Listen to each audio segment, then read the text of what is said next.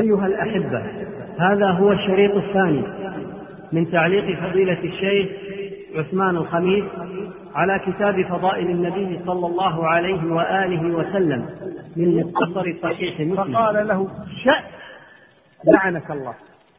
شأ يعني كلمة تقال للإبل، يعني شنو؟ تمشي تحرك، خطاب للإبل يعني. قال: شأ شأ لعنك الله. قال رسول الله: من هذا اللاعن بعيره؟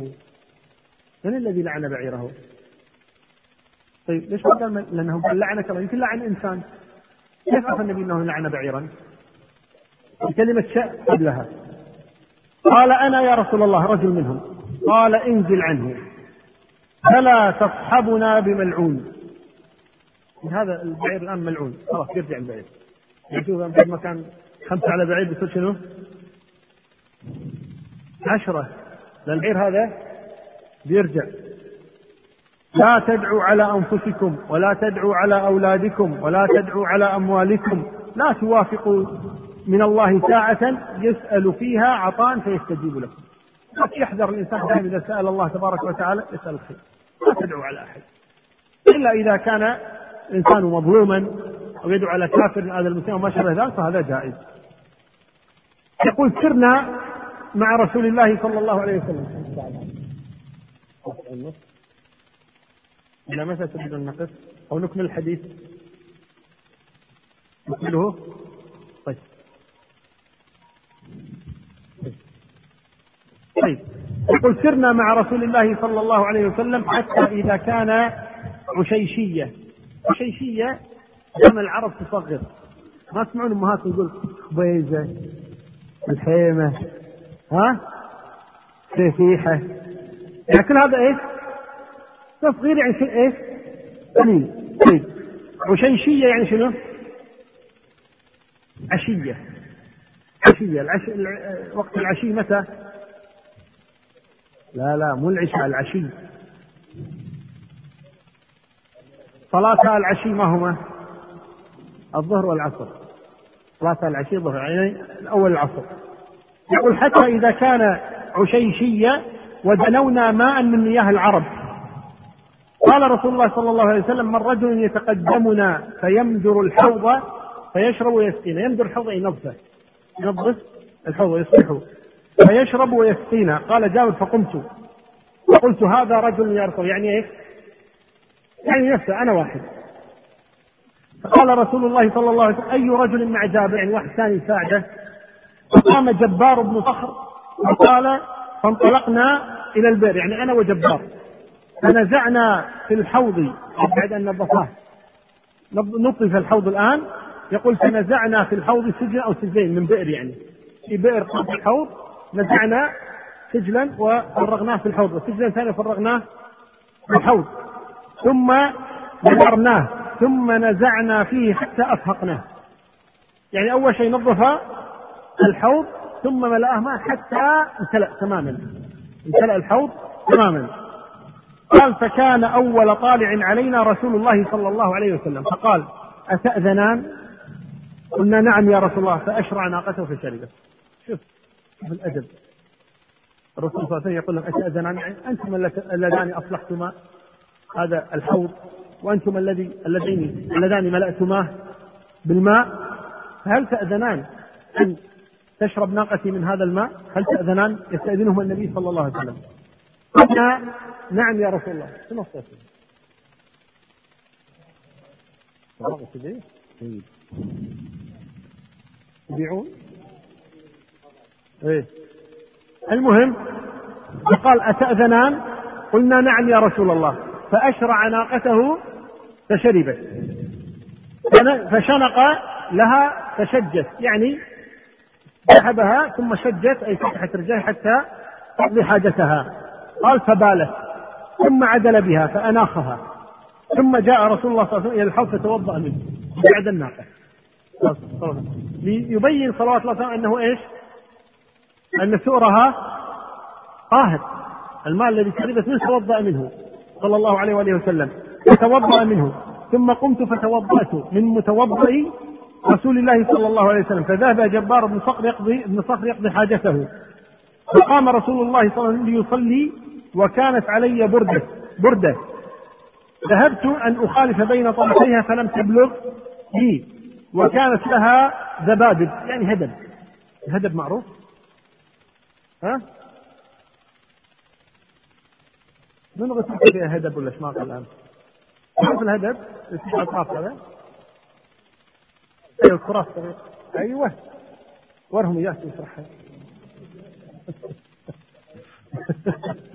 طيب هذا الهدب الخيوط هذه طيب هدب اللي هي الكراسة الصغيرة طيب الزبادل. كل هذه القصة يصل إلى هذه الحادثة. جابر رضي الله عنه قال فنكستها ثم خالفت بين طرفي يعني قصة للزجاج حتى إيش يغطي يستيقظ الصلاة. خالفت بين طرفي ثم تواقفت عليها ثم جئت حتى قمت عن يسار رسول الله صلى الله عليه وآله وسلم في الصلاة صلى عن يساره. يقول فأخذ بيدي فأدارني عن يمينه. فسكه النبي صلى الله عليه وسلم تعال عن يمينه لا تصلي عن يساره. إذا كان اثنين الإمام أين يكون؟ الإمام هو الذي يكون عن يسار. يقول فأدارني حتى أقامني عن يمينه ثم جاء جبار بن صخر فتوضأ ثم جاء فقام عن يسار رسول الله صلى الله عليه وسلم. فصار الرسول أين الآن؟ في الوسط، صار النبي في الوسط صلى الله عليه وسلم. قال فأخذ فأخذ رسول الله صلى الله عليه وسلم بيدينا جميعا فدفعنا إلى الخلف حتى أقامنا خلفه. هنا ما تلاحظون الرسول تحرك كثيرا. خلاص مسك جابر ودار بعدين جاء جبار رجعه جاء جابر رجعه. هذه حركة ولا لا؟ لكن هذه الحركة لما كانت في صالح الصلاة لا بأس بها، هذه حركة مستحبة، هذه حركة مستحبة. لماذا؟ لأنها في مصلحة الصلاة، حركة مستحبة في مصلحة الصلاة. عبد الله بن مسعود حتى بعد هذه الحادثة عبد الله بن مسعود كان مشهور عنه أنه إذا صلى ثلاثة الإمام يكون في المسجد، هذا جائز يعني يجوز إذا صلى إمام واحد طبعا معروف عن يمين الإمام قولا واحدا، لكن إذا صلوا ثلاثة لها ثلاث حالات ثلاثة لا ثلاث حالات. الحالة الأولى وهي السنة أن يتقدم الإمام والاثنان يكونان خلفه، واضح هذا. الحالة الثانية أن يكونان جميعا عن يمين الإمام. الحالة الثالثة واحد عن يمين واحد كلها صلاة صحيحة، كلها صلاة صحيحة سواء صليا كلاهما عن يمينه أو واحد من واحد يسار أو كلاهما خلفه. هذه هي السنة وهذا الأفضل. طيب لو جاء إنسان الآن إلى الإمام ومعه مأموم وهما راكعان يبي يركع معهما يسوي يظل واجب ما يقدر شلون شلون كان ماذا يفعل؟ يأتي عن يمين الإمام يعني عن يمين صاحبه عن يسار صاحبه عن يمين صاحبه أيضا أو عن يسار الإمام ويركع معهما ثم بعد ذلك إيش؟ يرجعان اثنان. هو راكع هاي اقول ركوعي مشكله الان نقصد كيف يدخل معهم الان. طيب يقول فجعل رسول الله صلى الله عليه وسلم يرمقني وانا لا اشعر ثم فطنت به، يعني بعد الصلاه الرسول يطالعني طالعني طالعني انا مو منتبه. يقول ثم فطنت به فقال هكذا بيده اي شد وسط يعني نزل الازار اشوف من خسب الجسم بالرداء اللي عليك اضبط تحت يعني على وسطك يعني شد وسطك. فلما فرغ رسول قال يا جابر قلت لبيك يا رسول الله. قال إذا كان واسعا فخالف بين طرفيه ما في مشكلة وإن كان ضيقا فشده على حقوته. يعني هذا بيان جواز الصلاة بإزار واحد. يقول سرنا مع رسول الله صلى الله عليه وسلم وكان قوت كل كل رجل منا في كل يوم تمرة فكان يمصها ثم يصرها في ثوبه وكنا نختبط بقسينا ونأكل حتى قرحت أشداقنا. فأقسم أخطئها رجل منا يوما فانطلقنا به ننعشه فشهدنا له أنه لم يعطها فأعطيها فقام فأخذها. يقول كان في هذه الرحلة يعني كل واحد فينا له تمرة واحدة في اليوم، تمرة واحدة في اليوم مو برجر كينج، تمرة واحدة. اسمك علي؟ سعد؟ ايه انت سعد. تمرة واحدة في اليوم تقدر؟ لكن بس تمرة واحدة في اليوم تقدر والله. طيب يقول كانت لو تمرة واحدة في اليوم، التمرة هذه يعني ما في غيرها ما يأكلها، نصفها يخشها بعد شوي، نصفها تخشها الساعة، نصفها مصلحة حتى ما تخلص السبعة، يعني تصير ما يقدر يحس إن عنده أكل. تمرة واحدة في اليوم. يقولوا كنا يعني من شدة الجوع نجي للشجرة نطقها بالعصا، يضربون شجرة بالعصا حتى يشتخيش الورق، يأخذ الورق ويأكلونه، ورق الشجر، حتى أشداقنا الشفايف هذه شققت من هذا الورق ناشف، ورق ناشف، هذا كله من شدة الجوع والشبر. وهذا يدلنا على أن أولئك القوم صبروا وتحملوا في سبيل الله تبارك وتعالى. وكيف أن الله تبارك وتعالى كما كان عمر يقول للنبي صلى الله عليه وسلم تنام على هذا، وكسرى قيصر ينامان على الحرير والاستبرق، فكان النبي صلى الله عليه وسلم يقول له ألا ترضى يا عمر أن تكون لهم الدنيا ولنا؟ أولئك شروا الآخرة، أرادوا الآخرة، باعوا الدنيا بمن فيها كما كان علي رضي الله عنه يقول الدنيا إيه؟ يا دنيا يا دنيا ألي تعرفتي؟ قلني غيري طلقتك ثلاثا طلاقا دائما لا رجعت فيه. شوف، فما كانوا يحتفلون بهذه الدنيا ولا يهتمون لها، وكل هذا في سبيل الله سبحانه وتعالى. يقول الله سبحانه وتعالى للفقراء المهاجرين الذين أخرجوا من ديارهم وأموالهم، لا ديار ولا أموال. يعني المهم يقول أخطئها، يقول فأقسم أخطئها رجل، يعني في واحد منا في يوم ما عطوا تمر أثرت فيه حتى سقط مغميا عليه، يعني كانت هذه التمرة تسوي شغل، كانت هذه التمرة يستطيع أن يعيش في هذا اليوم، يوم ما عطوا تمرة يقول طاح سقط، قال عطوني تمرة، قال لا أعطيناك، إذا جئنا شهدنا لنا والله ما أعطيكم تمرة، عطوا تمرة. وهذا يدل على إيش؟ كما قلنا على الفقر والضيق الذي كانوا يعيشونه في ذلك اليوم. يقول فقام فأخذها، سرنا مع رسول الله صلى الله عليه وسلم حتى نزلنا واديا أفيح يعني له رائحة طيبة، فذهب رسول الله صلى الله عليه وسلم يقضي حاجته، فاتبعته بإداوة من ماء. يحبون يخدمون الرسول صلى الله عليه وسلم، فنظر رسول الله صلى الله عليه وسلم فلم يرى شيئا يستتر به أي لقضاء حاجته، وإذا شجرتان بشاطئ الوادي، فانطلق رسول الله صلى الله عليه وسلم إلى إحداهما فأخذ بغصن حتى أتى الشجرة الأخرى، فأخذ بغصن من أغصانها فقال انقادي علي بإذن الله. شجرة تأخذها من غصنها تأتي معه، وهذه أخذها من غصنها تأتي معه صلى الله عليه وسلم. قال انقادي علي بإذن الله، فانقادت معه كذلك حتى إذا كان بالمنصف مما بينها، بالنص ما بينهما يقطعها الآن شجر عند هذا الجدار وشجر عند هذا الجدار، ونسحت بغصن هذه الشجرة ومشى فيه، ومسك بغصن هذه الشجرة ومشى فيه، وصلهم لين صار بالنص، الشجرة قربت للنبي صلى الله عليه وآله وسلم. حتى إذا كان بالمنصف مما بينهما لأم بينهما، لأم بين الغصنين صلى الله عليه وآله وسلم، يعني جمعهما فقال التئما علي بإذن الله، التأمتا.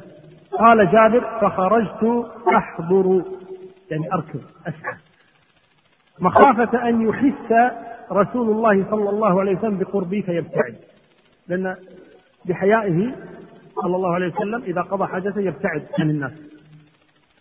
قال محمد بن عباد فيتبعد، يعني في روايته واحد رواة الحديث قال فجلست أحدث نفسي، فحانت مني التفاتة لفته فإذا أنا برسول الله مقبلا وإذا الشجرتان قد استرقتا، فقامت كل واحد واحدة منهما على ساق، رأيت رسول الله صلى الله عليه وسلم وقف وقفة فقال برأسي هكذا وهكذا، وأشار أبو إسماعيل برأسي يمينا والشمالا ثم أقبل، يعني قال حتى ما سافت يقنع بالشجرة. وهذا يدل أيضا على وما يريد أن يظهر للناس كل هذه الأمور. فلما انتهى إلي قال يا جابر هل رأيت مقامي؟ قلت نعم يا رسول الله. قال فانطلق إلى الشجرتين إذن فاقطع من كل واحدة منهما غصنا فأقبل بهما حتى إذا قمت مقامي أرسل غصنا عن يمين فغصنا عن يسار، يعني ائتني الغصنين وإذا وقفت هنا حط واحد يمين واحد يسار. قال جابر فقمت فأخذت حجرا فكسرته حتى يقطع الغصنين. لا غصن هذا ما هو ورقة شجر ولا شمروخ، لا غصن كامل. فأخذت حجرا فكسرته كسر حجرا وحسرته فانزلق لي، يعني بدأ يحده حده خليه ايش حد مثل السكين، يعني يحد الحجر حتى يصير السكين لأن يريد أن يقطع به. فأتيت الشجرتين فقطعت من كل واحدة منهما غصنا ثم أقبلت أجرهما أي الغصنين حتى قمت مقام رسول الله صلى الله عليه وسلم، يعني المكان الذي أمرني أرسلت غصنا عن يمين وغصنا عن يسار كما أمره النبي صلى الله عليه وسلم. ثم لحقته فقلت قد فعلت يا رسول الله. فعم ذاك عامر وقعت غصنين فماذا تريد منهما؟ يقول إني أي النبي صلى الله عليه وسلم قال إني مررت بقبرين يعذبان فأحببت بشفاعتي أن يرفه عنهما ما دام الغصنان رفضين. في حديث يشبه هذا الحديث حديث ابن عباس، ها ماذا فيه؟ أنه مر بقبرين فقال إنهما وما يعذبان في كبير أما أحدهما كان لا يستنزه من البول أما الثاني كان يبكي بالنميمة ثم أمر بجريدة, بجريدة فشقها نصفين فوضع نص على هذه النص، قال لعله أن يخفف عنهما ما لم ييبسا. بعض الناس هنا قال يخفف عنهما ما لم ييبسا، طيب بدعاء النبي صلى الله عليه وآله وسلم فإذا يبس رجع الأمر كما كان، واضح؟ نعم. إذن التخفيف هنا إيش؟ مؤقت مؤقت. قالوا وهو خاص بالنبي صلى الله عليه وسلم، وبعض أهل العلم قال لا هذا عام للنبي وغير النبي صلى الله عليه وسلم، ولذلك رأى بعضهم أنه إذا مر على قبر يضع عليه إيش؟ غصنا رطبا قبل أن يخفف عنه ما لم ييبس. هذا الحديث يؤكد أن القضية خاصة بالنبي صلى الله عليه وسلم لأنه قال إيش؟ بشفاعته، وقيده بشفاعته صلى الله عليه وآله وسلم. نعم. قال فأتينا العسكر أي الجماعة إن كانوا موجودين معهم فقال رسول الله صلى الله عليه وسلم يا جابر نادي بوضوء، يعني يريد ماء الآن في الوضوء، لأنهم ينتقلون من مكان إلى مكان الآن يريدون وضوءا. النادي بوضوء فقلت ألا وضوء ألا وضوء ألا وضوء. الوضوء هو الماء الذي يتوضأ به. قال قلت يا رسول الله ما وجدت في الركب من قطرة، ما في ماء قطرة واحدة بس. قال وكان رجل, رجل من الأنصار يبرد لرسول الله صلى الله عليه وسلم الماء في الشاب اللي هي مثل جلد يحطون فيه الماء، يعني مثل جربة صغيرة يوضع فيها الماء. يقول في أشجاب له على حمارة من جريد، حمار علاب اللي يعلقون عليه هذه القلاب الصغيرة تعلق على هذا الحمار يسمونها طيب من جريد الجريد النخل. قال فقال لي انطلق الى فلان ابن فلان الانصاري فانظر هل في اشجابه من شيء، يعني في ماء عنده، كان هذا هو اللي كان يحط له الماء القرب الصغيره هذه. قال فانطلقت اليه فنظرت فيه يعني الماء الموجود هناك فلم اجد فيها الا قطره، يعني الشجب هذا في مدقه داخله بس قطره واحده ما في ماء كله. يقول في عزلاء يعني قربه صغيره واحده شجب منها، يعني كما قلنا اللي هي اللي من الأسقية هذه. قال وإني أفرغه لشربه يابسه. نعم لو أني أفرغه لشربه يابسه. يقول لا مو في نقطة تحت نقطة تحت طيب مش نقطة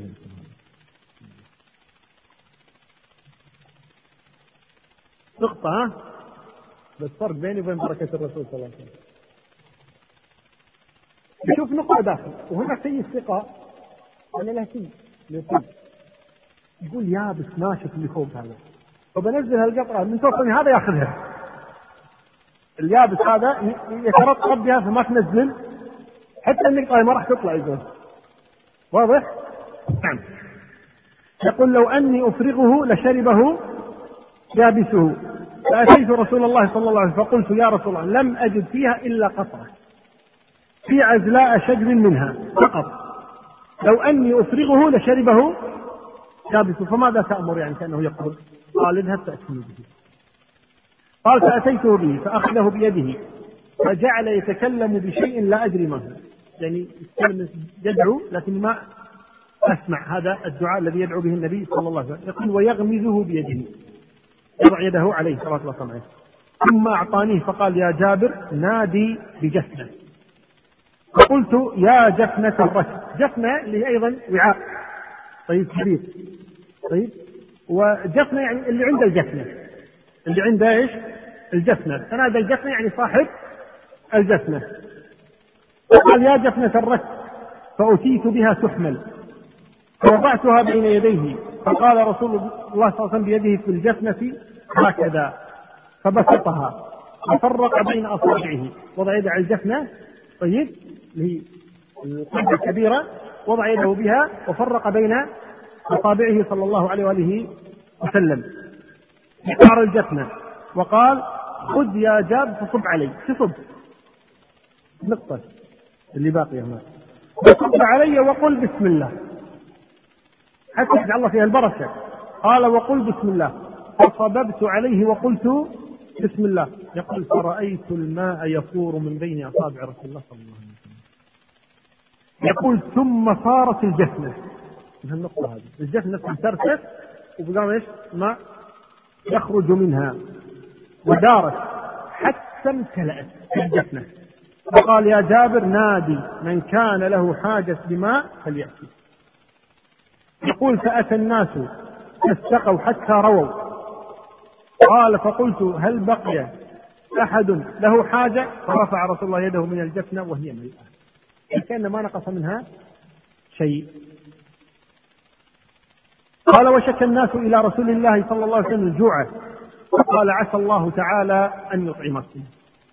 فأتينا سيف البحر، سيف شنو سيف؟ البحر، شاطئ البحر. قال فأتينا سيف البحر فزخر البحر زخرة، فألقى دابة فأورينا على شقها النار، يعني شبينا النار على شقها على جنبها، فطبخنا واشتوينا وأكلنا حتى شبعنا أي منها. قال جابر فدخلت أنا وفلان وفلان حتى عد خمسة في حجاج عينها ما يرانا أحد. حلقة العين ما في الحوت، قلت دخلنا داخل ومخشينا ما حد يشوف منه، يعني الحوت شنو؟ حوت ضخم جدا، حوت العنبر طيب. يقول ما يرانا أحد حتى خرجنا فأخذنا ضلعا من أضلاعه فقوسناه الضلع، ثم يعني وضعوه عشة القوس. يقول ثم دعونا بأعظم رجل في الركب وأعظم جمل، أطول جمل أطول رجل، وأعظم شفل اللي هو الكفاء الذي يضع فيه يضع فيه يعني حاجته وكذا، مو يبون شيء طويل واضح الركب. فدخل تحته ما يطأطئ رأسه، يعني ما في العظم هذا اللي وضعوه ايش مجوز، هذا عظم كبير جدا لهذا الحوت العظيم الذي وضعوه. وهذا شوف من صبر ظفر، بعد ما كنت تمرة سبحان الله لا إله إلا الله.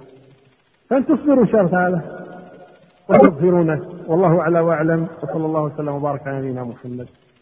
طيب يقول وضعوا هدية، لكن يقول السؤال للنساء، السؤال مكتوب للنساء، هذا غير غير ها طيب. إذن هذا السؤال هدية وساعة ولا سؤال له آه طيب. هذه الهدية مبنية على سؤال.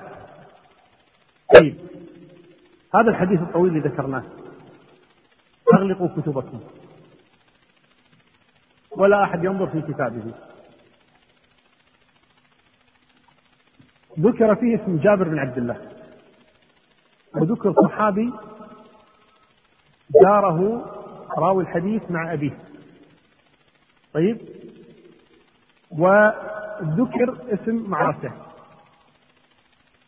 راوي الحديث منهم، يريد راوي الحديث وأبوه والمعركة والصحابي الذي شهد بدرا.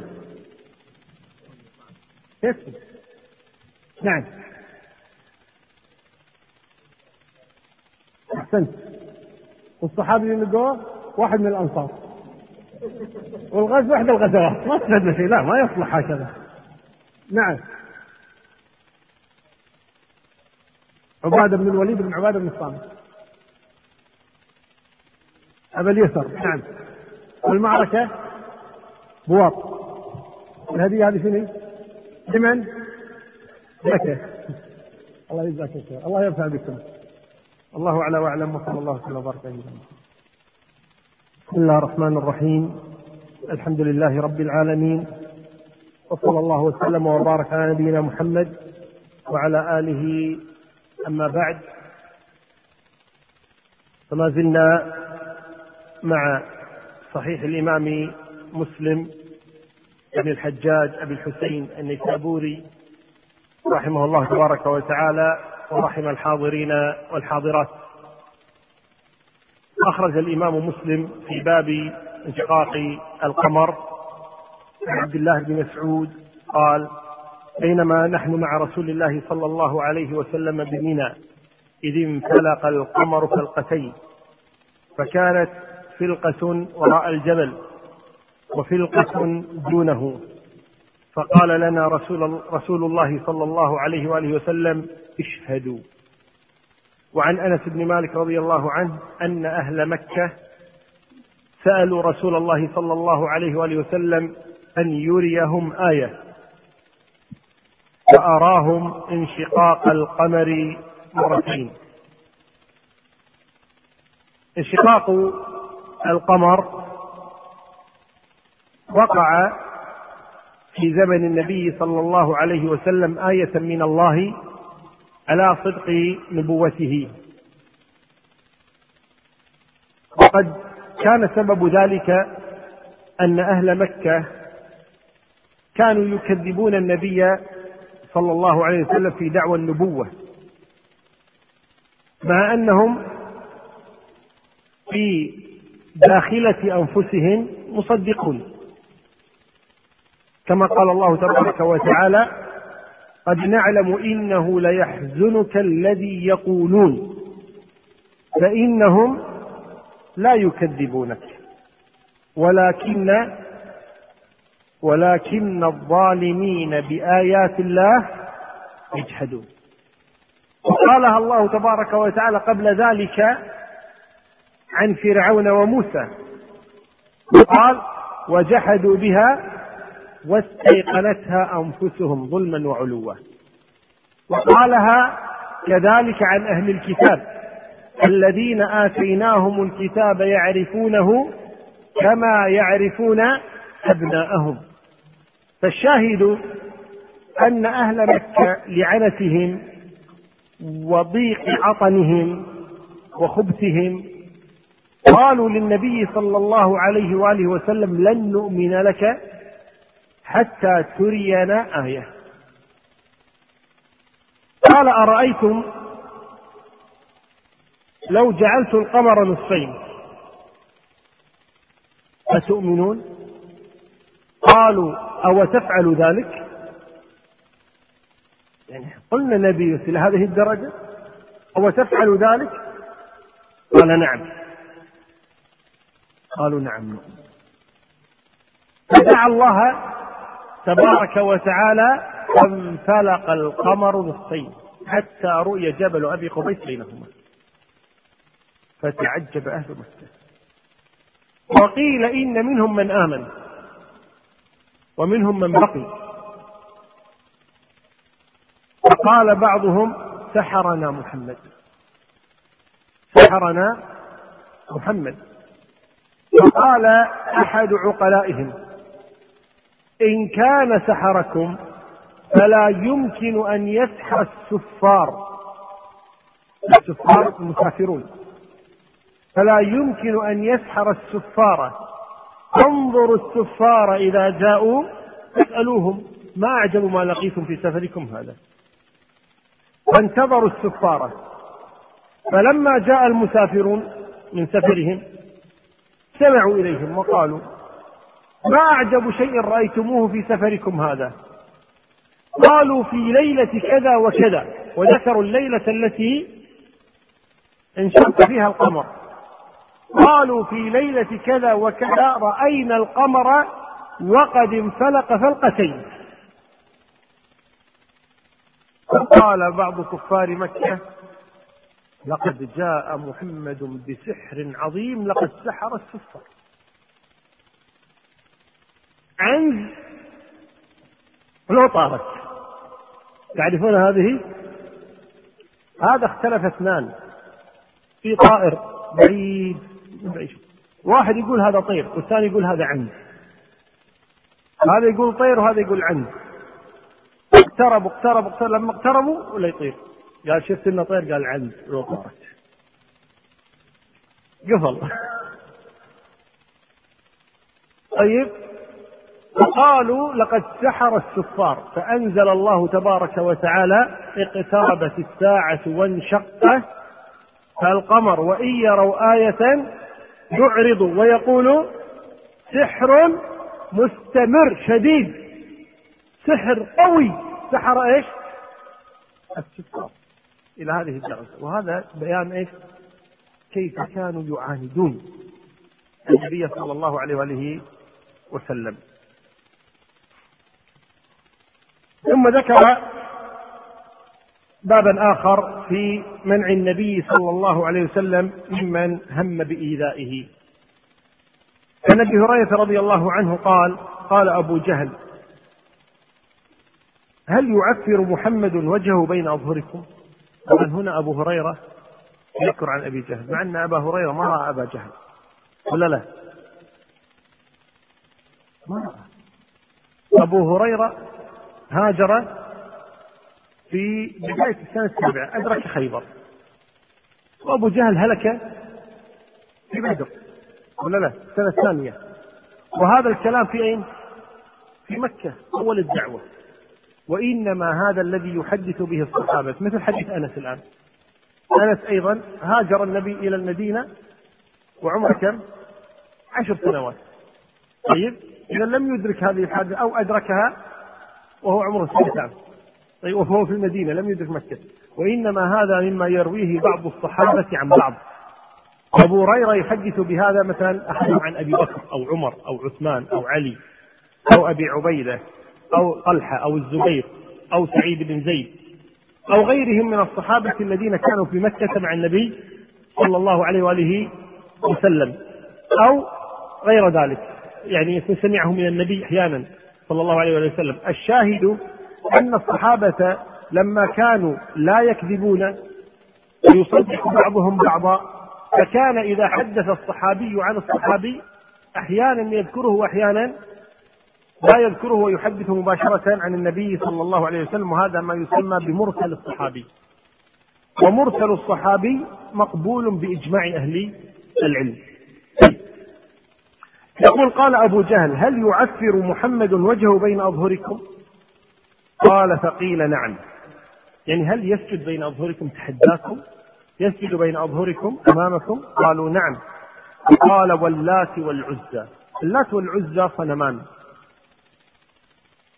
اللات يقول أنت الإله، والعزى أنت العزيز، كما قال الله تبارك إن يدعون من دونه إلا إناثا وإن يدعون إلا شيطانا مريدا، هذه آلهتهم إناث. قال واللات والعزى لئن رأيته يفعل ذلك لأطأن على رقبته، هكذا زعم. يقول أو لو عفرن وجهه في التراب. قال فأتى رسول الله صلى الله عليه وسلم وهو يصلي، يعني جاء النبي وسجد، والآن أبو جهل إيش؟ موجود ويرى، ولا لا يقبل ذلك، أن فيه نوع من التحدي لهم، أنه يأتي ويسجد عند الكعبة أمام أعينهم. يقول فأتى رسول الله صلى الله عليه وسلم وهو يصلي فزعم زعم ليطأ على رقبته، هكذا زعم أبو جهل. قال فما فجئهم منه إلا وهو ينكص على عقبيه ويتقي بيده. يعني هو جاء الآن إلى النبي صلى الله عليه وسلم والنبي ساجد، والكل يعني كفار مكة ينتظرون ماذا؟ أن يأتي أبو جهل ويضع قدمه على رقبة النبي صلى الله عليه وسلم وهو ساجد. فلما اقترب فجأة أعطى النبي ظهره واتقى بيديه، يرفع, يرفع يديه ويركض. يعني اللي ما يعرف ايش يقول، تخف زرع عقله، واضح؟ طيب يقول ويتقي بيديه، ما مو شايفين شيء، فجأة كذي جاء ليطأ دار وركض ويتقي بيديه. فقيل له ما لك؟ قال إن بيني وبينه لخندقا، ومصلت إلى محمد صلى الله عليه وسلم بيني وبينه خندق، حفرة من نار. إن بيني وبينه خندقا من نار وهولا وأجنحة، شيء عجيب رأيت بيني وبينه قبل أن أصل إليه. عن سئل النبي ما له، لماذا أبو جهل فعل ذلك؟ قال النبي صلى الله عليه وسلم لو دنا مني، لو فعلا أراد أن ينفذ بالدعاء لاختطفته الملائكة عضوا عضوا. طبعا الملائكة ليست عجز عنها، ملائكة يقولون إن جبريل حمل قرية لوط إيش بطرف جناحه، قرية كاملة.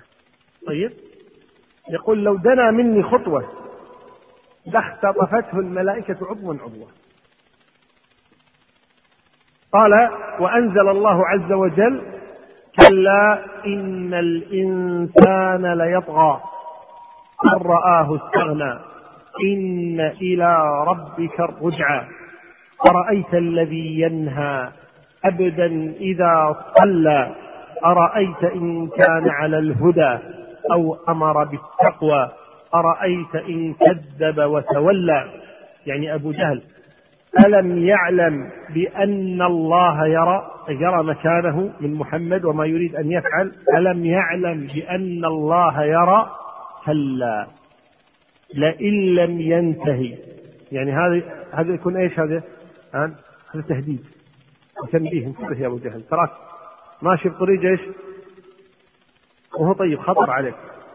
كلا لئن لم ينتهي لنسفعا بالناصية، يعني نمسكه من ناصيته، هذه الناصية نسفعه من الناصية، لنسفعا بالناصية ناصية كاذبة خاطئة فليدع نادية.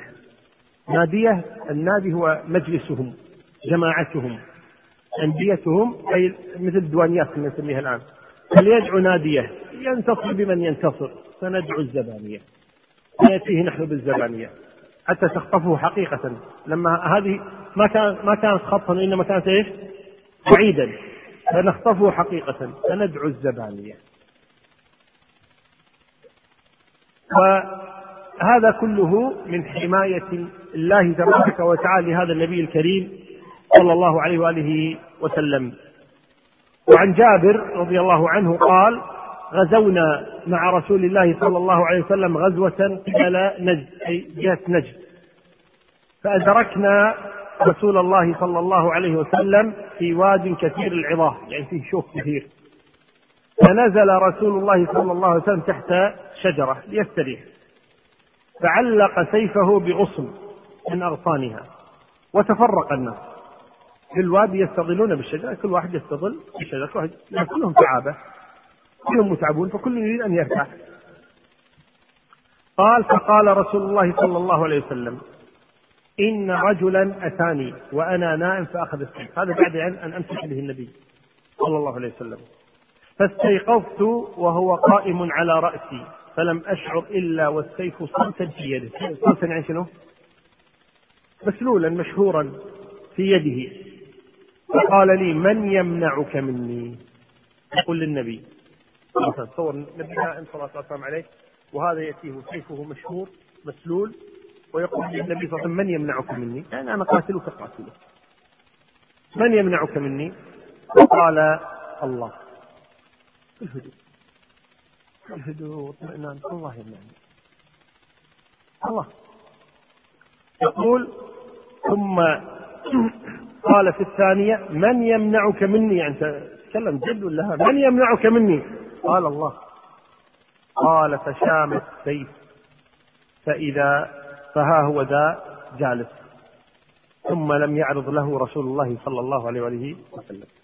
هنا هذا الحديث سفره جابر رضي الله عنه، وجاء عند البخاري من طريق آخر أن النبي صلى الله عليه وسلم لما كان نائما جاء هذا الأعرابي وأخذ سيف النبي صلى الله عليه وسلم وقال من يمنعك مني؟ فاستيقظ النبي ورجل بيده السيف، فقال له النبي صلى الله عليه وسلم بكل اطمئنان الله، فسقط السيف من يده فأخذه النبي صلى الله عليه وسلم ورفعه وقال من يمنعك مني؟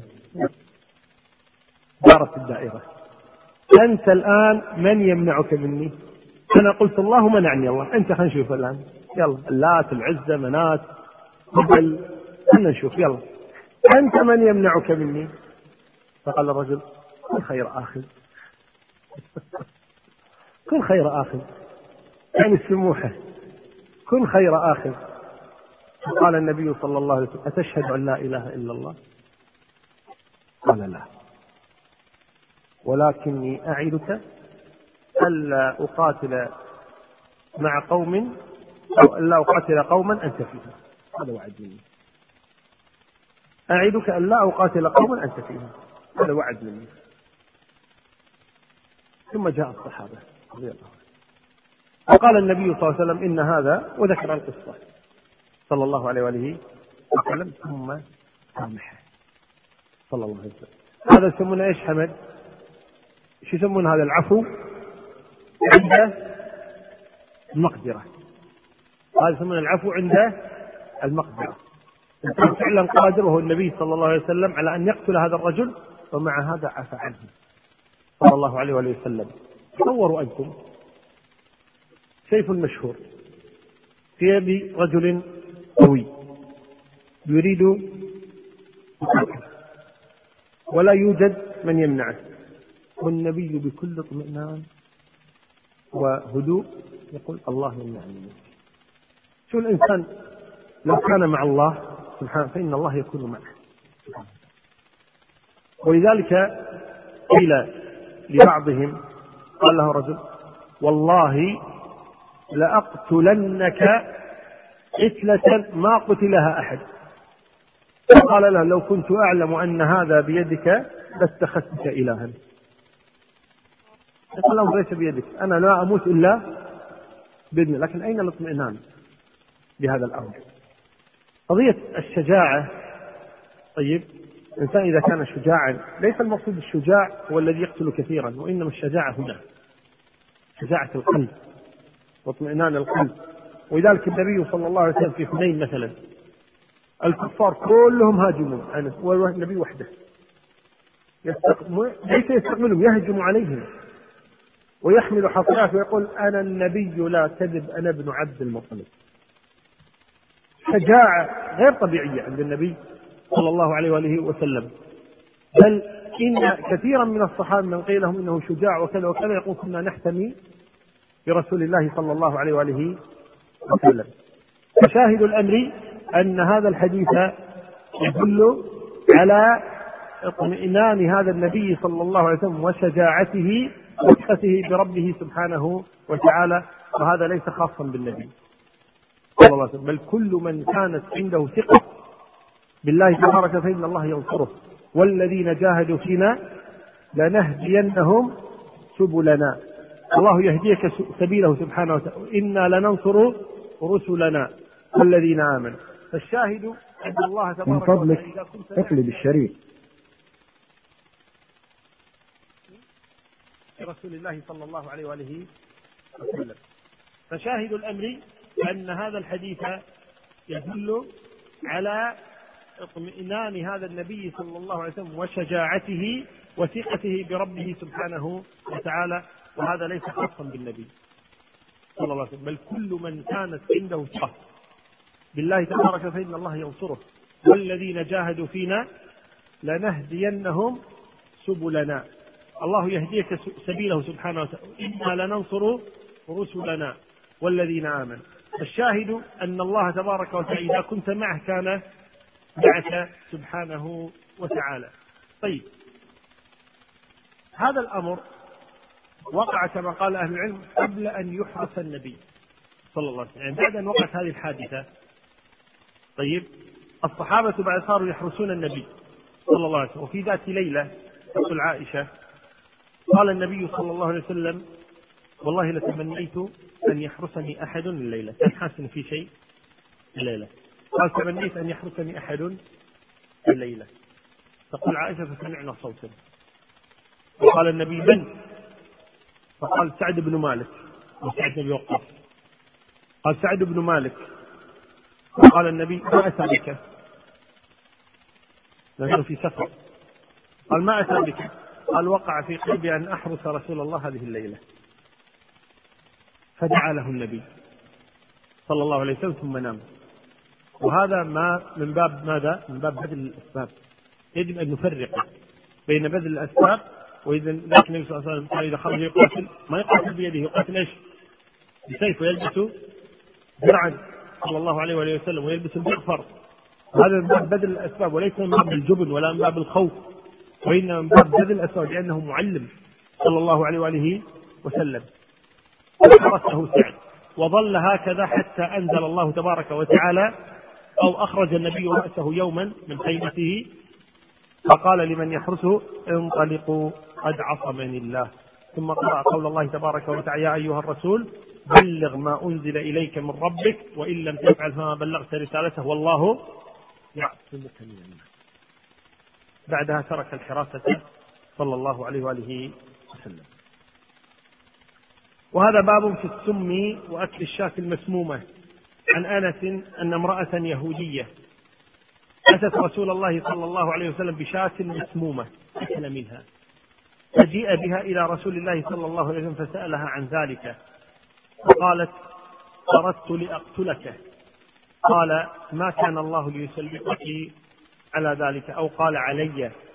ثم قالوا ألا نقتلها؟ قال لا. قال أي أنس فما زلت أعرفها من لهوات رسول الله صلى الله عليه وآله وسلم.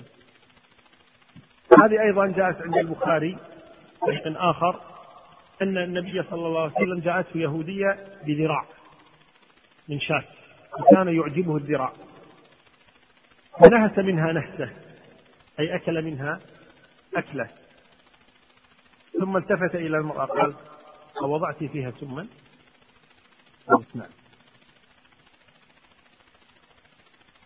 قال إن الذراع أخبرني، إن الذراع أخبرني، لكن بعد إيش؟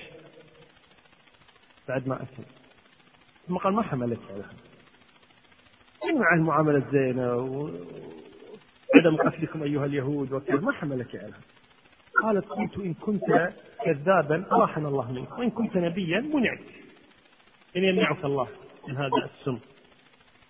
فقال النبي صلى الله عليه وسلم ما كان الله ليسلطك علي. وذكر أنه كان مع النبي صلى الله عليه وسلم براء بن معروف، أنه أكل أيضا لكنه مات، فقيل إن المرأة قتلت بالبراء، وقيل إنه لم يمت ولم تقتل المرأة. لكن الشاهد من هذا هو إيش؟ هو أن النبي صلى الله عليه وسلم عصمه، لأنه لفظ هذه اللقمة التي أكلها، ولكن يقوم بقي أثر السم، بقي أثر السم. ولذلك جاء في حديث عائشة أن النبي في مرض موته قال ما زلت أجد إيش؟ أثر الأكلة التي أكلتها، به من السم اليهودية هذه. حتى قال الإمام الزهري أبى الله إلا أن يجمع لرسوله النبوة والشهادة، وتقول أن النبي صلى الله عليه وسلم مات مقتولا، يعني مات شهيدا من هذا السم الذي وضعته تلك اليهودية.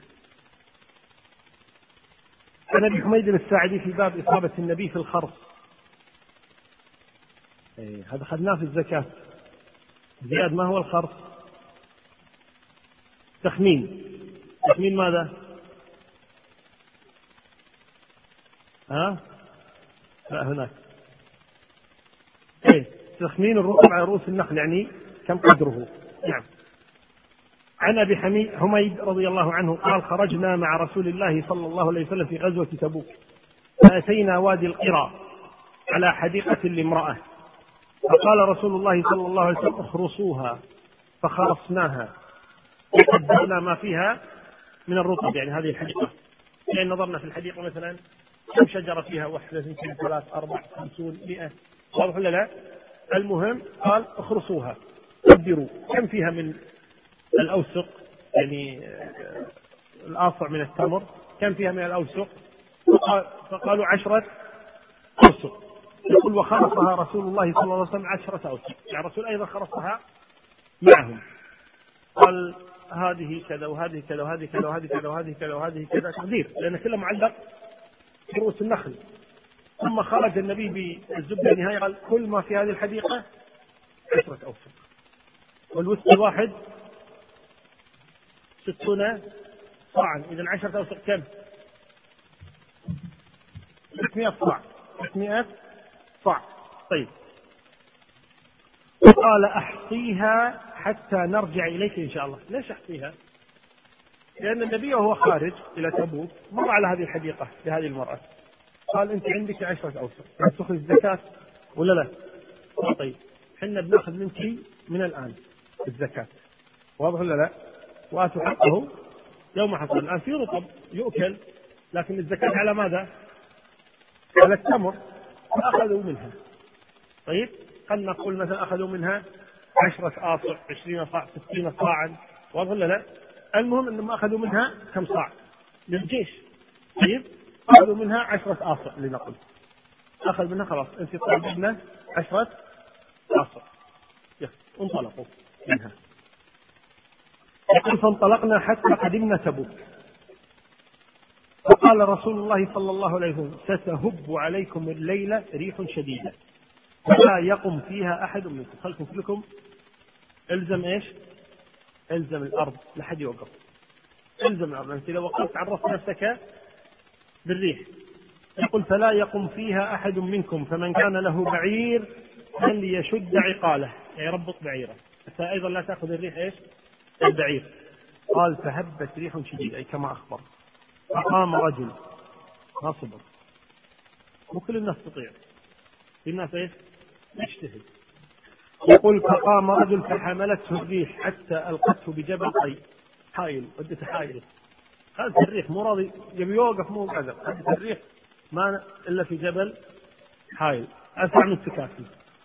طيب، وجاء رسول ابن العلماء، ابن العلماء هذا من نصارى هذه المنطقة، من نصارى هذا المكان. طيب، ابن العلماء يقال له، والعلماء من العلم، والعلماء من العلم. صاحبي أيله إلى رسول الله بكتاب وأهدى له بغلة بيضاء، ويقال أن هذه البغلة هي بغلة الرسول التي يقال لها دلدل، كان النبي يسمي يعني دوابه صلى الله عليه وآله وسلم. اسم سيارتك؟ اسمها الأمينة؟ لا، اسم عربي، خلها أمينة. طيب، فكان النبي صلى الله عليه وسلم يسمي جوابه، سماها دلدل، هذه البغلة التي عنده صلوات الله، أهداها له ابن العلماء. فكتب، أي رد الرسالة برسالة، فكتب إليه رسول الله صلى الله عليه وسلم وأهدى إليه بردا، يعني تهدي لي وأهدي لك، وإن كان كافرا لا بأس به. ثم أقبلنا، يعني رجعوا من تبوك، حتى قدمنا وادي القراء، رجعنا على نفس الطريق، على وادي القراء اللي فيه ايش؟ حديقة المرأة. نعم. فسأل رسول الله صلى الله عليه وسلم المرأة عن حديقتها، كم بلغ ثمرها، لأن هذه الفترة أكثر من شهر،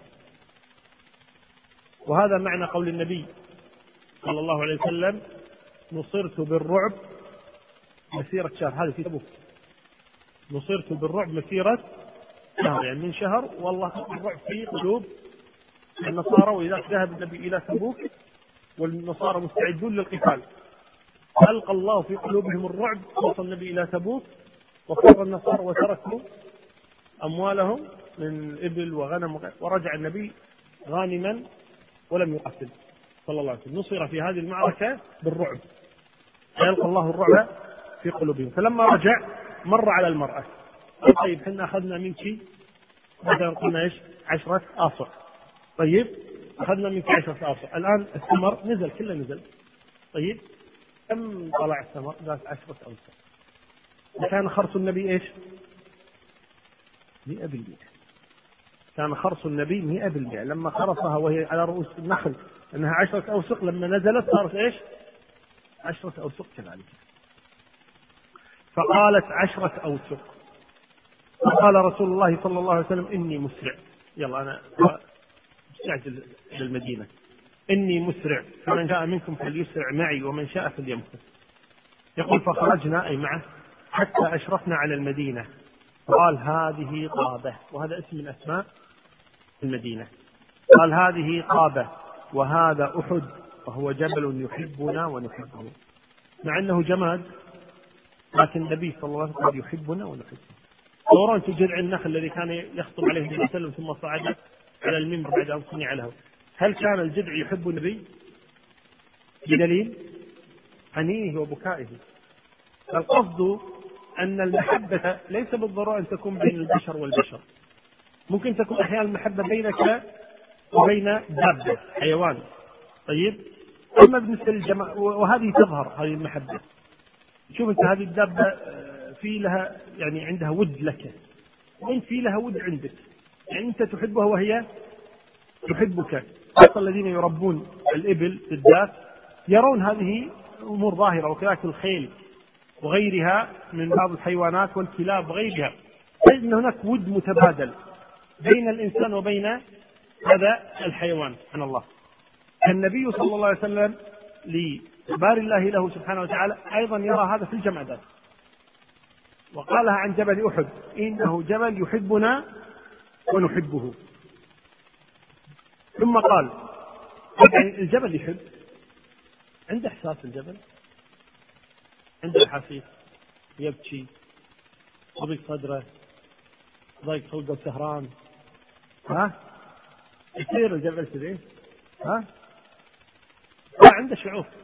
يقول الله تبارك وتعالى لو أنزلنا هذا القرآن على جبل رأيته خاشعا متصدعا، سبحان الله، يجعل الله فيها الإحساس. طيب مو عاد ضايق خلقه وسهران وما جاه النوم هذه، لكن أظن في شعور، في إيش؟ في هذا الشعور نحن لا نحس به، كما قال الله تبارك وتعالى وإن من شيء إلا يسبح بحمده ولكن لا تفقهون تسبيحهم. ثم قال النبي صلى الله عليه وسلم إن خير دور الأنصار دار بني النجار، ثم دار بني عبد الأشهل، ثم دار بني عبد الحارث بن الخزرج، ثم دار بني ساعدة، وفي كل دور الأنصار خير. هذه الآن أربعة دور، دور يعني المقصود بها إيش؟ فخذ، أسرة، عائلة. طيب قال خير دور الأنصار دار بني النجار، بني النجار أخوال النبي صلى الله عليه وسلم، لأنه محمد بن عبد الله ابن عبد المطلب، عبد المطلب خواله بني النجار، أمه من بني النجار، أم عبد المطلب من بني النجار. فيقول النبي صلى الله عليه وسلم خير دور الأنصار دار بني النجار، هؤلاء من الخزرج، هؤلاء من الخزرج. ثم دار بني عبد الأشهل، هؤلاء من الأوس، هؤلاء من الأوس، هؤلاء جماعة سعد بن معاذ. ثم دار بني عبد الحارث بن الخزرج، هؤلاء من الخزرج. ثم دار بني ساعدة، هؤلاء من الخزرج. إذا ثلاثة من الخزرج واحدة من الأوس. ثم قال وفي كل دور الأنصار خير. قال فلحقنا سعد بن عبادة سيد الخزرج، فقال أبو أسيد ألم ترى أن رسول الله صلى الله عليه وسلم خير دور الأنصار فجعلنا آخرا؟ ضايق أبو أسيد، أبو أسيد أيضا من بني ساعدة، وسعد بن عبادة من بني ساعدة، مع كان أنه إيش سيد الخزرج جميعا، لكنه هو من فخذ أو عائلة من هذه العائلات، وهي عائلة بني ساعدة. طيب قال له أحد بني ساعدة الرسول ذكر دور الأنصار حط مثلث جعلنا الرابع، يعني آخر آخرها. يقول فأدرك سعد رسول الله صلى الله عليه وسلم، الضائج اتبعنا أخذتي يا رسول الله. فأدرك فقال يا رسول الله خيرت دور الأنصار فجعلتنا آخرا، لأن حنا آخر شيء بني ساعدة. قال النبي صلى الله عليه وسلم أوليس بحسبكم أن تكونوا من الخيار؟ الحمد لله جعلناك من الخيار، قلنا في كل دور الأنصار خير، همكم معانا لا تصير الأول، لا مش الأول، لكن أنت إلى خير ودوركم إلى خير، لكن لستم إيش؟ لستم الأوائل. هذا فضل الله يأتيه من يشاء سبحانه وتعالى. نعم. قال في باب قول النبي صلى الله عليه وسلم وأنا آخذ بحجزكم عن النار، عن أبي هريرة رضي الله عنه قال قال رسول الله صلى الله عليه وسلم مثلي كمثل رجل استوقد نارا فلما أضاءت ما حولها جعل الفراش وهذه الدواب التي في النار يقعن فيها، يعني الدواب التي تكون حول النار يقعن فيها، يقعن في النار، وجعل يحجزهن ويغلبنه، يعني حاول أن الفراش ما تدش النار إلا تجي تطب في النار، يغلبنه على هذا.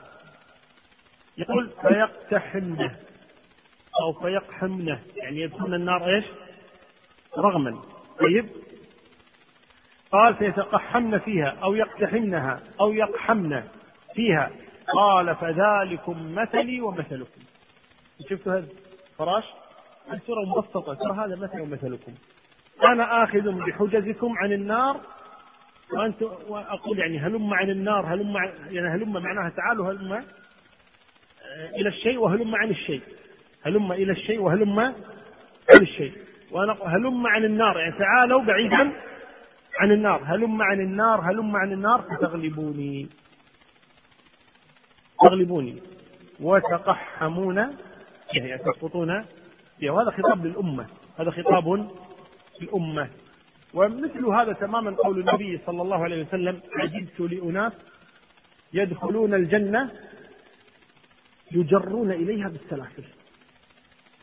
طور واحد يدخل الجنة يجرون بالسلاسل، ما أبي الجنة لا أدش الجنة ما يريد الجنة، يجر إليها بالسلاسل. وهذا أهل العلم بالأسرى يؤسرون من بلاد الكفر ويؤسر بهم إلى ديار الإسلام بالسلاسل، ثم يدخلون الدين ويدخلون الجنة، دخلوها بالسلاسل، جروا إليها جرا بالسلاسل. سبحان الله.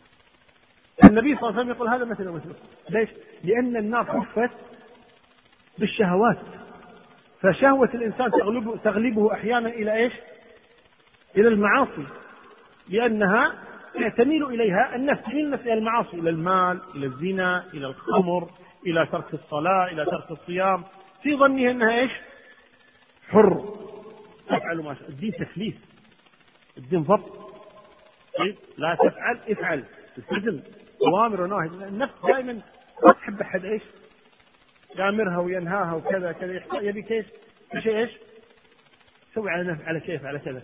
يقول انا اخذ بحجزكم هلم الي وامنعكم من دخول هذه النار ويغلبونني. في ناس تفلت وتروحني، وانتم تشوفون الناس، شوف واحد على معاصي وتقول له تعال اتق الله، تعال اتق هذا، تعال اترك هذا، يجي يوم ويروح يومين وهكذا.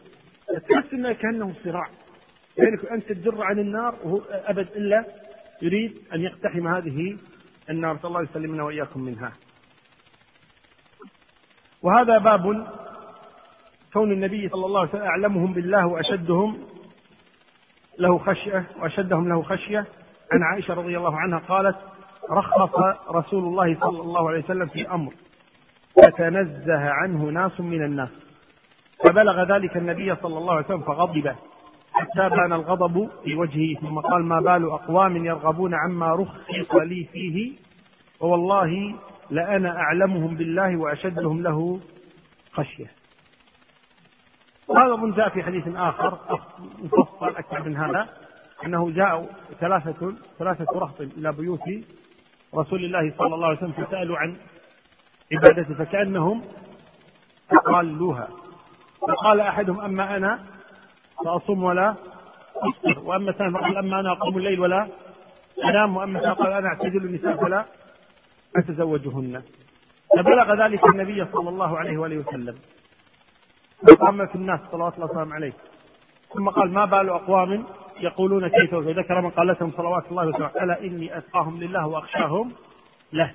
ألا إني أصوم وأفطر وأصلي وأنام وأتزوج النساء فلا أعتزلهن، فمن رغب عن سنتي فليس مني، فمن رغب عن سنتي فليس مني.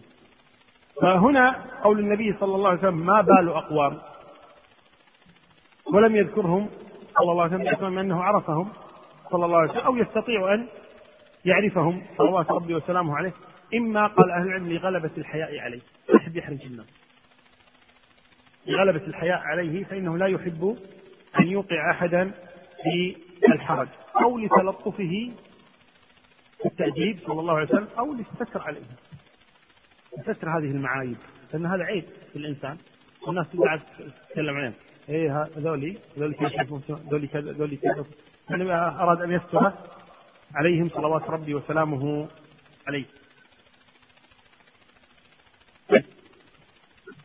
هؤلاء الآن أرادوا عبادة زائدة، لأن ترالوا عبادة النبي صلى الله عليه وسلم، فغضب النبي صلى الله عليه وسلم قال أنا أتقاكم لله وأخشاكم له، لأن التقوى والخشية التقوى والخشية ليست مرتبطة بكثرة العمل، وإنها مرتبطة بصواب العمل. قد يعبد الإنسان الآن، الله تبارك وتعالى يقول في كتابه العزيز هل أتاك حديث الغاشية أن يكمل وجوه يومئذ خاشعة عاملة ناصبة. مشكلة مشكلة خاشعة عاملة ناصبة تصلى نارا حامية. إذا ليست القضية بكثرة العبادة، وإنما القضية بهذا الذي في القلب وصواب العبادة وصواب العبادة وإلا هؤلاء قال الله عنهم خاشعة عاملة ناصبة تصلى نارا حامية والعياذ بالله. القضية ليست بقضية كثرة العبادة كثرة الصلاة، لابد أن تكون إيش على هدي النبي صلى الله عليه وسلم. قد يكون الإنسان يأتي ببدعة ويتقرب إلى الله ويهلك نفسه بهذه البدعة وهو يأثم ولا يؤجر على هذه البدعة. فتقوى الله تبارك وتعالى هي بالتزام أوامره لا بالتخيلات وبتأليف دين من عند رأسه، ويعبد ربه كما شاء هو لا كما شاء الله. يعني يأتينا من الإنسان الآن، لو فرضنا أن إنسانا جاء الآن إلى صلاة العشاء مثلا والناس صلي أربع ركعات، قال لا أربع، أنا صلي ستة، صلى أكثر ولا لا؟ لكن الذي صلى أربع قبلت منه، والذي صلى ست ضرب بها في وجهه ثم أثم على هذا ولم تقبل منه، صحيح ولا لا؟ مع أنه زاد وتعب. القضية ليست بالزيادة والتعب وإنما بالاتباع، القضية بالاتباع لا بالتعب. ولذلك الله تبارك وتعالى لما قال غير المغضوب عليهم ولا الضالين، قال النبي صلى الله عليه وسلم المغضوب عليهم اليهود وضالون النصارى، والنصارى عنهم عباد لكن على ضلال، ومع هذا حكم الله عليهم بالكفر سبحانه وتعالى. فإذا لا بد الإنسان أن يتنبه إلى هذه القضية، ألا وهي أن العبادة توقيف، ولا يعبد الله إلا بما شرع، بل إن الذي يعبد الله بغير ما شرع أشد من الذي لا يعبد الله، لأن الذي لا يعبد الله مفرط ومقصر، والذي يعبد الله زعمه وهو يعني يشرع من عند نفسه، هذا جعل نفسه ندا لله والعياذ بالله، يشرع مع الله جل وعلا، فهذا أشد جرما من الذي يقصر في العبادة. الذي يؤلف عباده ويشرع عباده أشد جرما من الذي لا يعبد والعياذ بالله. وإذا قال الله تبارك وتعالى إنما يخشى الله من عباده العلماء، كلما كان الإنسان أكثر علما كلما كان أكثر خشية لله جل وعلا. وهذا فيه بعد النبي على الآثام وقيامه لمحارم الله تعالى. عن عائشة رضي الله عنها زوج النبي صلى الله عليه وآله وسلم أنها قالت ما خير رسول الله صلى الله عليه وسلم بين أمرين إلا أخذ أيسرهما ما لم يكن إثما، فإن كان إثما كان أبعد الناس كان أبعد الناس منه، وما انتقم رسول الله لنفسه إلا أن تنتهك حرمة الله عز وجل. ما خير رسول الله بين أمرين إلا اختار أيسرهما صلوات ربي وسلامه عليه. خير بين امرين مشروعين مباحين يختار ايش؟ العيد. اضرب هذا المثال. تكون غزوه الاحزاب لما تألمت الاحزاب على النبي صلى الله عليه وسلم والمسلمين في المدينه وحاصرهم، وجاءت قريش وجاءت بنو فزاره وغيرهم وحاصروا النبي صلى الله عليه وسلم، ماذا قال النبي لقريش للانصار؟ قال لو اعطينا بني فزاره نصف ثمر المدينه على ان يرجعوا فماذا تقولون؟ قالوا يا رسول الله لما كنا في الجاهليه قبل ان يكرمنا الله بك زين ما كانوا يعني ينالون شيئا منا الا قرا او بيعا، حتى بعد ان اكرمنا الله بهذا الدين نعطيهم بلا قرى ولا بيع؟ لا والله يصنع شيء. والرسول صلى الله عليه وسلم كان مخيرا بين ان يقاتل جميع الاحزاب وبين ان يعطي بعضهم من المال شيئا ثم يرجعون، ومع هذا اختار الايسر هو ايش؟ ان يعطيهم بعض المال حتى يخفف عن اهل المدينه. كذلك النبي صلى الله عليه وسلم لما خرج الى حنين، لما خرج الى حنين صلى الله عليه وسلم كانت معركه حنين في البدايه كما تعلمون انه وقع تهديد على المسلمين، وبعد ذلك امر النبي العباس ان ينادي اصحاب السمره اصحاب بيعه الرضوان، ورجعوا وانتقى المسلمون وصار كفار هوازن ثقيف على ثلاثه اقسام. قسم تحصن بالطائف، طيب، وقسم قاتل، وقسم فر الى مكان اخر. فالقسم الذي فر لحق به جماعه من المسلمين على راسهم ابو موسى الاشعري، وقتل فيها ابو مالك الاشعري اخو ابي موسى الاشعري. وقسم قاتل وقتل، وقسم فر الى الطائف. هؤلاء الذين فروا الى الطائف لحقهم النبي صلى الله عليه وسلم وحاصر الطائف ورماها بالمنجنيق، معروفه هذه. فلما حاصر الطائف النبي صلى الله عليه وسلم اياما، ثم بعد ذلك قال النبي صلى الله عليه وسلم نرجع نرجع الى مكه، يعني في الختام نرجع الى مكه. الصحابه رضي الله عنهم قالوا يا رسول الله، بعض الصحابه قالوا كيف نحن حاصرناهم كذا ما نقتحم عليهم، يعني فيهم حماس القتال للان، قال يا رسول الله نقتحم عليهم نقاتلهم كما ترون نحن نقتحم، صاروا يقتحمون عليهم لذلك محصنون، طيب، وصاروا يرمون بالنبال، فأصيب المسلمون بجراحات، فرجعوا يعني بالليل بعد المحاولات كذا وكذا آخر الليل وأول الليل لما هدت معركة رجعوا ولا انصابوا وكذا كذا، قال لهم تبسم قال نرجع باكر، قالوا لي نرجع. طيب، النبي صلى الله عليه وسلم كان مخيرا صلى الله عليه وسلم بين الحصار ترك الحصار، طيب، وبين القتال وبين الرجوع وبين البقاء. فالنبي صلى الله عليه وسلم اختار ايش؟ الرجوع، اختار الايسر لهم، لكنهم لما ابوا الا ان يقاتلوا قال قاتلوا، فلما قاتلوا واصيبوا، طيب، اصابتهم تلك الجراحات قال النبي صلى الله عليه وسلم نرجع، قالوا نرجع، ورجع بهم صلوات ربي وسلامه عليه. تقول عائشه رضي الله عنها بشرط لا يكون اثما، فان كان اثما كان ابعد الناس منه، وما انتقم رسول الله صلى الله عليه وسلم لنفسه الا ان تنتهك حرمه الله. قد يقول قائل طيب لما اهدر النبي دم القينتين وعبد العزة بن خطل والرجل الذي كان يقول انا اعلم النبي القران كنت اكتب امرني اكتب غفور رحيم فاكتب عزيزا حكيما، فيقول لي هو غفور رحيم قلت اكتب كما اشاء، قال اكتب كما شئت. طيب، هؤلاء النبي قتلهم صلى الله عليه وسلم لانهم تعدوا عليه، فكيف تقول عائشه ما انتقم لنفسه؟ نقول ابدا لم ينتقم لنفسه، لانه ما انتقم لنفسه لذات نفسه وانه انتقم لحرمه النبوه وحرمه الرساله، فهؤلاء ما قصدوا النبي لذاته وانما قصدوا الرساله التي جاء بها النبي صلى الله عليه واله وسلم. قال وعن المغيرة بن شعبة رضي الله عنه أن النبي صلى الله عليه وسلم صلى حتى انتفخت قدماه، فقيل له تكلف هذا وقد غفر الله لك ما تقدم من ذنبك وما تأخر؟ قال أفلا أكون عبدا شكورا. يعني أقر النبي فعلا أدري أن الله غفر لي ما تقدم من ذنبي وما ليغفر لك الله ما تقدم من ذنبك وما أعرف أن الله قد غفر لي سبحانه وتعالى، لكن ألا ترون أنه ينبغي لي أن أكون عبدا شكورا؟ يعني هذا أقل شيء أن يشكر الإنسان النعم التي أنعم الله عليها أنعم الله عليه بها.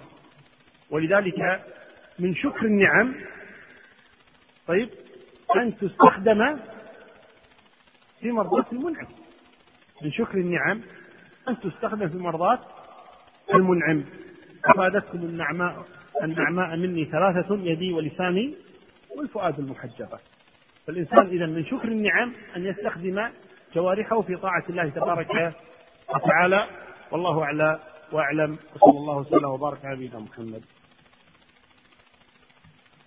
بهدية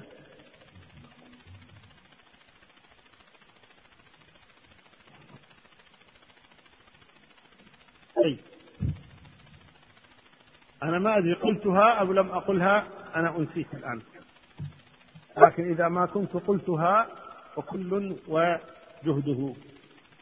اسم الرجل الذي حاول قتل النبي صلى الله عليه وسلم ثم منعه، ما قلتها اللي عارفه ياخذها. اسم الرجل الذي حاول قتل النبي صلى الله عليه وسلم، واحد اثنان قل ورقة بن مالك. ورقة بن مالك كلا كلا نفسه اللي باخذ الهدية أنا. من؟ نعم لا رجل أعرابي جيد، رجل من بني آدم. آه ها رجل مشرك.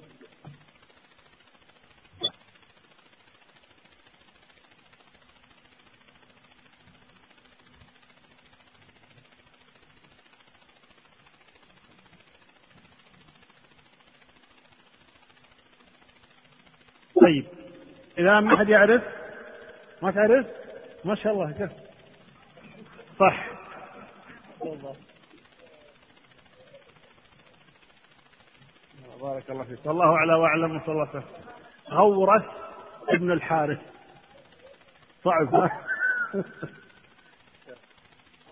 قال رسول الله صلى الله عليه وسلم، سمعت النبي صلى الله عليه وسلم يقول أنا فرطكم على الحوض.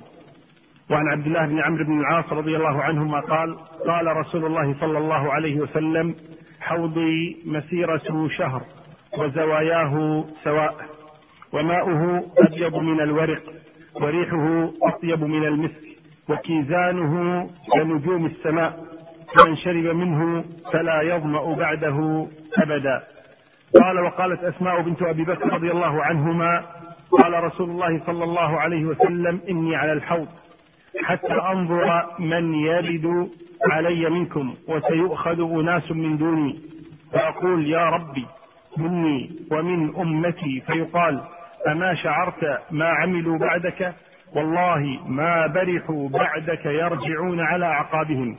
قال فكان ابن أبي مليك يقول اللهم إنا نعوذ بك أن نرجع على عقابنا أو أن نفتن عن ديننا.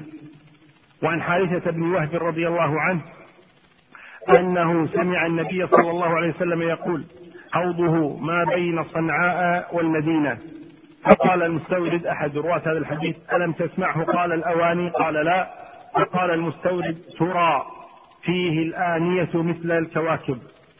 وعن ابن عمر رضي الله عنهما عن النبي صلى الله عليه وسلم قال إن أمامكم حوضا كما بين جرباء وأذرح، وفي رواية حوضي، وفي رواية قال عبيد الله فسألته يعني نافعا فقال قريتين بالشام بينهما مسيرة ثلاث ليال، وفي رواية ثلاثة أيام. وعن جابر بن ثمر رضي الله عنه قال قال رسول الله صلى الله عليه وسلم ألا إني فرط لكم على الحوض، وإن بعد ما بين طرفيه كما بين صنعاء وأيله، كأن الأباريق فيه النجوم. وعن أبي ذر رضي الله عنه قال يا رسول الله ما آنية الحوض؟ قال والذي نفس محمد بيده لآنيته أكثر من عدد نجوم السماء وكواكبها، ألا في الليلة المظلمة المصحية من شرب منه لم يظمأ آخر ما عليه يشخب فيه ميزانان من, ميزانان من الجنة، من شرب منه لم يظمأ، عرضه مثل طوله، ما بين عمان إلى أيلة، وماؤه أشد بياضا من اللبن وأحلى من العسل. وعن ثوبان رضي الله عنه أن نبي الله صلى الله عليه وسلم قال إني لبعقر حوضي أذود الناس لأهل اليمن وأضرب بعصاي حتى يرفض عليهم. فسئل عن عرضه فقال من مقامي إلى عمان، وسئل عن شرابه فقال أشد بياضا من اللبن وأحلى من العسل، يغط فيه ميزابان يمدانه من الجنة، أحدهما من ذهب والآخر من ورق. وعن عقبة بن عامر رضي الله عنه أن رسول الله صلى الله عليه وسلم خرج يوما فصلى على أهل, على أهل أحد أحد صلاته على الميت، ثم انصرف إلى المنبر فقال إني فرط لكم وأنا شهيد عليكم، وإني والله لأنظر إلى حوضي الآن، وإني قد أعطيت مفاتيح خزائن الأرض أو مفاتيح الأرض، وإني والله ما أخاف عليكم أن تشركوا بعدي ولكن أخاف عليكم أن تنافسوا فيها. هذه مجموعة من الأحاديث أوردها الإمام مسلم رحمه الله تبارك وتعالى في صحيحه، فيها الكلام على حوض نبينا محمد صلى الله عليه وآله وسلم، وهو حوض أعطيه النبي صلى الله عليه وآله وسلم بالجنة. وهذا الحوض قيل أعطيها عفوا النبي صلى الله عليه وسلم قبل دخول الجنة يرد إليه الناس. وقد جاء في حديث حسن أنه لكل نبي حوض، ولكن النبي صلى الله عليه وسلم أكرمه الله تبارك وتعالى بأن أعطاه أعظم هذه الأحواض، فحوضه أكبر حوض وأطيب حوض، ماؤه كما قال النبي صلى الله عليه وسلم أبيض من اللبن، وريحه أطيب من المسك، وطعمه أحلى من العسل. عدد كيزانه أي الأكواب التي موجودة فوقه أكثر من عدد نجوم السماء وكواكبها. عرضه مثل طوله مسيرة شهر، زواياه واحدة، طوله كعرضه مسيرة شهر حتى يصل إليه الإنسان، وهو حوض عظيم أعطيه النبي صلى الله عليه وآله وسلم. وهذا فضل الله يؤتيه من يشاء. وقد بين النبي صلى الله عليه وسلم أنه يذود الناس لأهل اليمن، وهذه فضيلة لأهل اليمن أنهم يقدمون في الشرب من هذا الحوض، وذلك لكمال إيمانهم وكمال تقواهم. وقد جاء عن النبي صلى الله عليه وسلم أنه قال الإيمان يماني والحكمة يمانية ونفس الرحمن من اليمن. القصد أن النبي صلى الله عليه وسلم عندما يأتي هذا الحوض يكرم المؤمنين بأن يشربوا منه، ومن شرب منه شربة لم يظمأ بعدها أبدا، ويصير شربه بعد ذلك تلذذا، أما الظمأ فلا يأتي بعد ذلك أبدا. وأخبر النبي صلى الله عليه وسلم أنه يذاد أي يمنع أناس من الحوض، يأتون ليشربوا من الحوض فيمنعون منه، فيسأل النبي صلى الله عليه وسلم عن سبب ذلك، فيجاب بأنهم لم يزالوا مرتدين على أعقابهم. وفي رواية أنه قيل له إنك لا تدري ما أحدث بعدك، فيقول سحقا سحقا بعدا بعدا. وقد اختلف أهل العلم في تحديد هذه المجموعة التي تذاد عن الحوض، فقيل هم المنافقون الذين كانوا يخفون نفاقهم، الذين قال الله تبارك وتعالى لنبيه عنهم ومن أهل المدينة مرضوا على النفاق لا تعلمهم نحن نعلمهم. وقيل إنهم المرتدون الذين ارتدوا بعد وفاة النبي صلى الله عليه وآله وسلم. وكلكم يعلم ما ذكر عن حروب الردة، وهم جماعة من الناس ارتدوا بعد وفاة النبي صلى الله عليه وسلم عن دين الله جل وعلا. وقيل إنهم أصحاب البدع، ليسوا من من أدرك النبي صلى الله عليه وسلم، ولكن ممن جاء بعده ممن ينتسب إلى هذا الدين ويسمى مسلما لكنه ابتدع في دين الله تبارك وتعالى. وقيل هم أصحاب الكبائر الذين توسعوا في فعل الكبائر، ولذلك يقول النبي عنهم سحقا سحقا بعدا بعدا.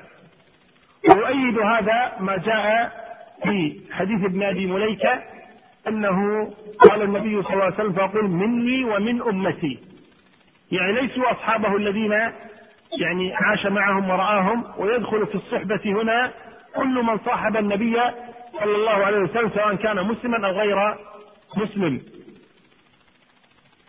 فالشاهد هنا المقصود بهم أنهم من أمته، من أمة الاستجابة الذين استجابوا للنبي صلى الله عليه وسلم، ومنهم نحن ومنهم من يأتي بعدنا ومنهم من يأتي قبلنا أو من جاء قبلنا، هذه كلها تسمى أمة الاستجابة. وذلك أن الأمة أمتان، أمة الدعوة وأمة الاستجابة. أما أمة الدعوة فهو كل من عاش بعد أدرك محمدا صلى الله عليه وسلم وعاش بعده إلى يوم القيامة سواء آمن به أو لم يؤمن، هذا هؤلاء كلهم يسمون أمة الدعوة، أي الذين أرسل إليهم محمد صلى الله عليه وآله وسلم. فمن آمن به وتابعه قيل لهم أمة الاستجابة، أي الذين استجابوا لهذه الدعوة. فهنا قول النبي صلى الله عليه وسلم أمتي، فالمقصودون هنا هم أمة الاستجابة، أي الذين آمنوا بمحمد صلى الله عليه وسلم ولكنهم قصروا. وهم من الثنتين والسبعين فرقة الذين قال عنهم النبي صلى الله عليه وسلم وتفترق أمتي إلى ثنتين وسبعين إلى ثلاثة وسبعين فرقة. فهذه من الفرق التي تنتسب إلى هذا الدين وتحمل اسمه وهم مسلمون، ولكنهم تخبطوا في البدع وتساهلوا فيها، لذلك يذادون عن الحوض. نخلص من هذا إلى أن هؤلاء إذا أخذنا رواية أمتي أمتي فهم من أمة الاستجابة من جاء بعد النبي صلى الله عليه وآله وسلم. ولذلك قال ابن أبي مليكة مع أنه لم يدرك النبي صلى الله عليه وسلم اللهم إنا نعوذ بك من الكور بعد الحوض، يعني يخشى على نفسه، فدل على أنه يرى أن هذا عام في من جاء بعد النبي صلى الله عليه وآله وسلم. على رواية أصحابي أصحابي فهنا المقصود بها الصحبة الذين صحبوه صلوات الله وسلامه عليه، أي عاشوا معه. وليس الصحابي بالتعريف الاصطلاحي وهو من لقي النبي مؤمنا به ومات على ذلك، وإنما أصحابي أي من صحبني. ويدل على ذلك نكتمل مادة هذا الشريط بعد، إذا نرجو متابعتها في الشريط الذي بعده.